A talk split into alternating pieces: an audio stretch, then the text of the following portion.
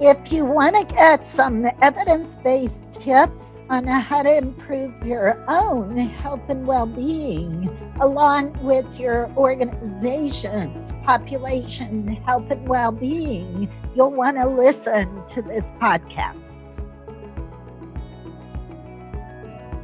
Welcome to There's a Better Way each episode, Dr. Arvind Chandrasekaran, professor and academic director, will sit down with a prominent expert or faculty leader to discuss how business principles can provide solutions to problems we may face in our professional and personal lives. This program is brought to you by Fisher Executive Education. Uh, welcome to the program, Dr. Melnyk. Thanks. I'm happy to join you. Dr. Melnyk, can you tell us, uh, for the listeners, tell us more about what you do and, and what kind of work you do at uh, Ohio State? You bet. So, eight years ago, I left sunny Arizona to come to Columbus, Ohio for a big dream. And that dream was to help build the healthiest university, not just in the state of Ohio or nation, but in the world. And I was very blessed um, that I was able to be appointed as the first chief wellness officer at a university in the United States. So, my role is to spearhead the improvement of population health and well being across the whole university. Um, that is very, very interesting. In fact, this is a very relevant topic for uh, today's generation where health and wellness are extremely important for the uh, not only just the employee productivity, but the employee morale. So, uh, can you tell us more about uh, what kind of initiatives that you have taken at Ohio State along these lines? Sure. We take a comprehensive, multi component, evidence based strategy to improving population health and well being here. We have a philosophy in God we trust, but everybody else better bring data mm-hmm. to the table because we've got to implement comprehensive evidence based interventions that we know work. And at the same time, we've got to strictly monitor outcomes. So at Ohio State, we really take an evidence based quality improvement approach to improving health and well being in our faculty, staff, and students. We adopted the socio ecological framework as our guide to intervention strategy here.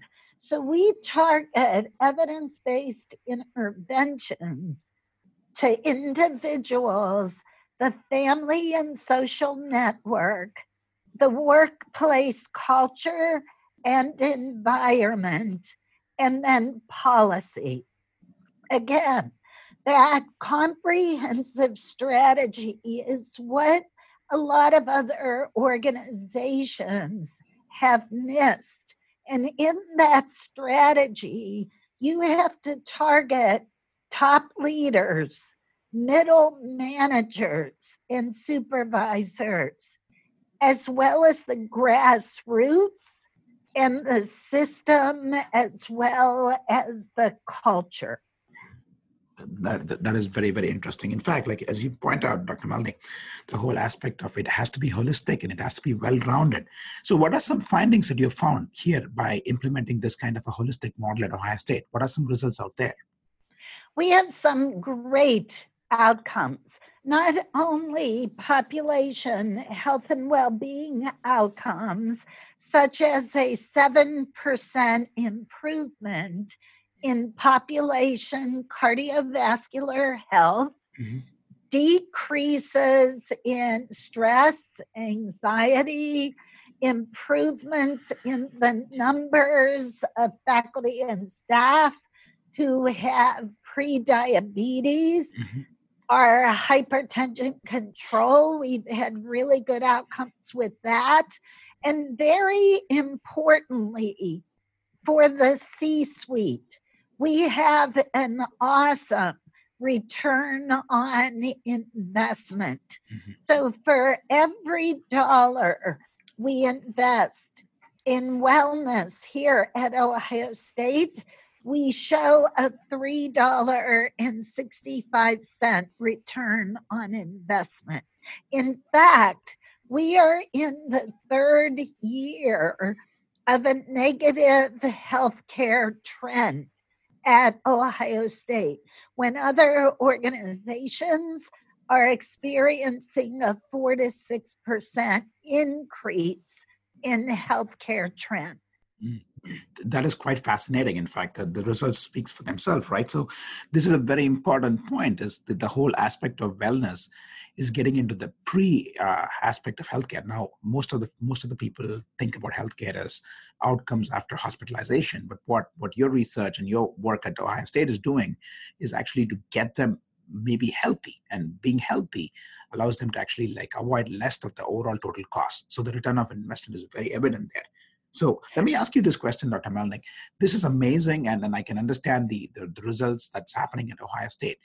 Let's say there is a listener out there who's actually from an organization who's not uh, Ohio State. Uh, what do you think they should do to think about like um, participating or working with their uh, employees to actually implement some of the things that you talked about? Yeah, I think every university throughout the country must have a chief wellness officer. So, two years ago, or in 2017, the National Academy of Medicine launched an action collaborative on clinician well being and resiliency because mm-hmm. of the mm-hmm. public health epidemic mm-hmm. of burnout, depression, and suicide mm-hmm. that we are seeing in clinicians.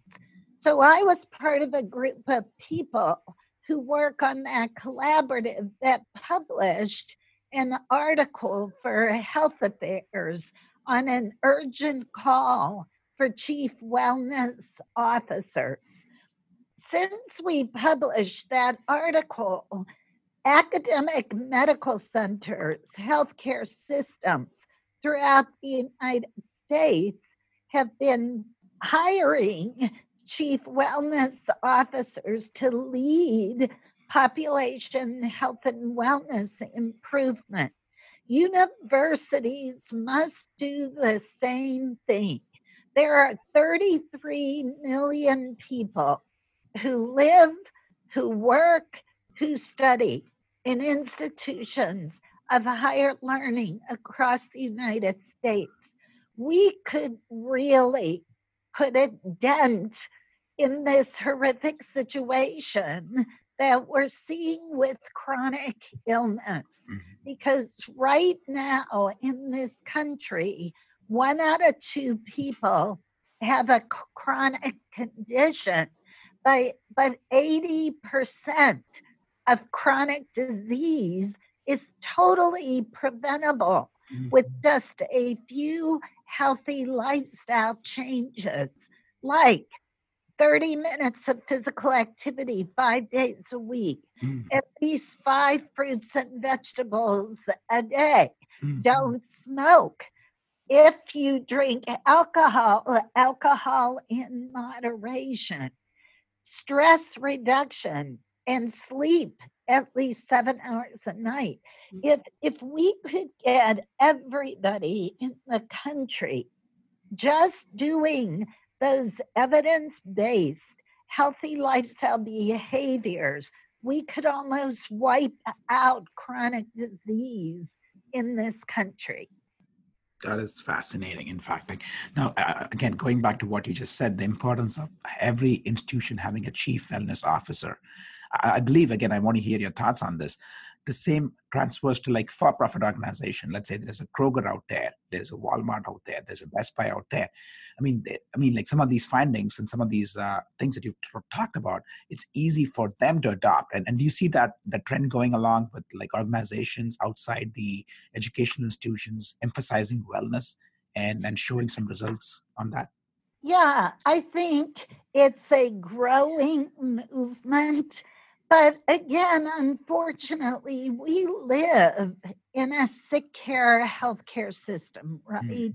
People get sick, they come into the healthcare system to get better and then go on. We have got to shift our paradigm in the United States from sick care to well care mm-hmm. because we spend more money on healthcare than any Western world country, yet we rank 37th in world health outcomes. That that should tell us right there. Mm-hmm. We need to do something differently. Yeah. But prevention doesn't the outcomes for prevention, like what we're doing here at Ohio State, often doesn't get an immediate result.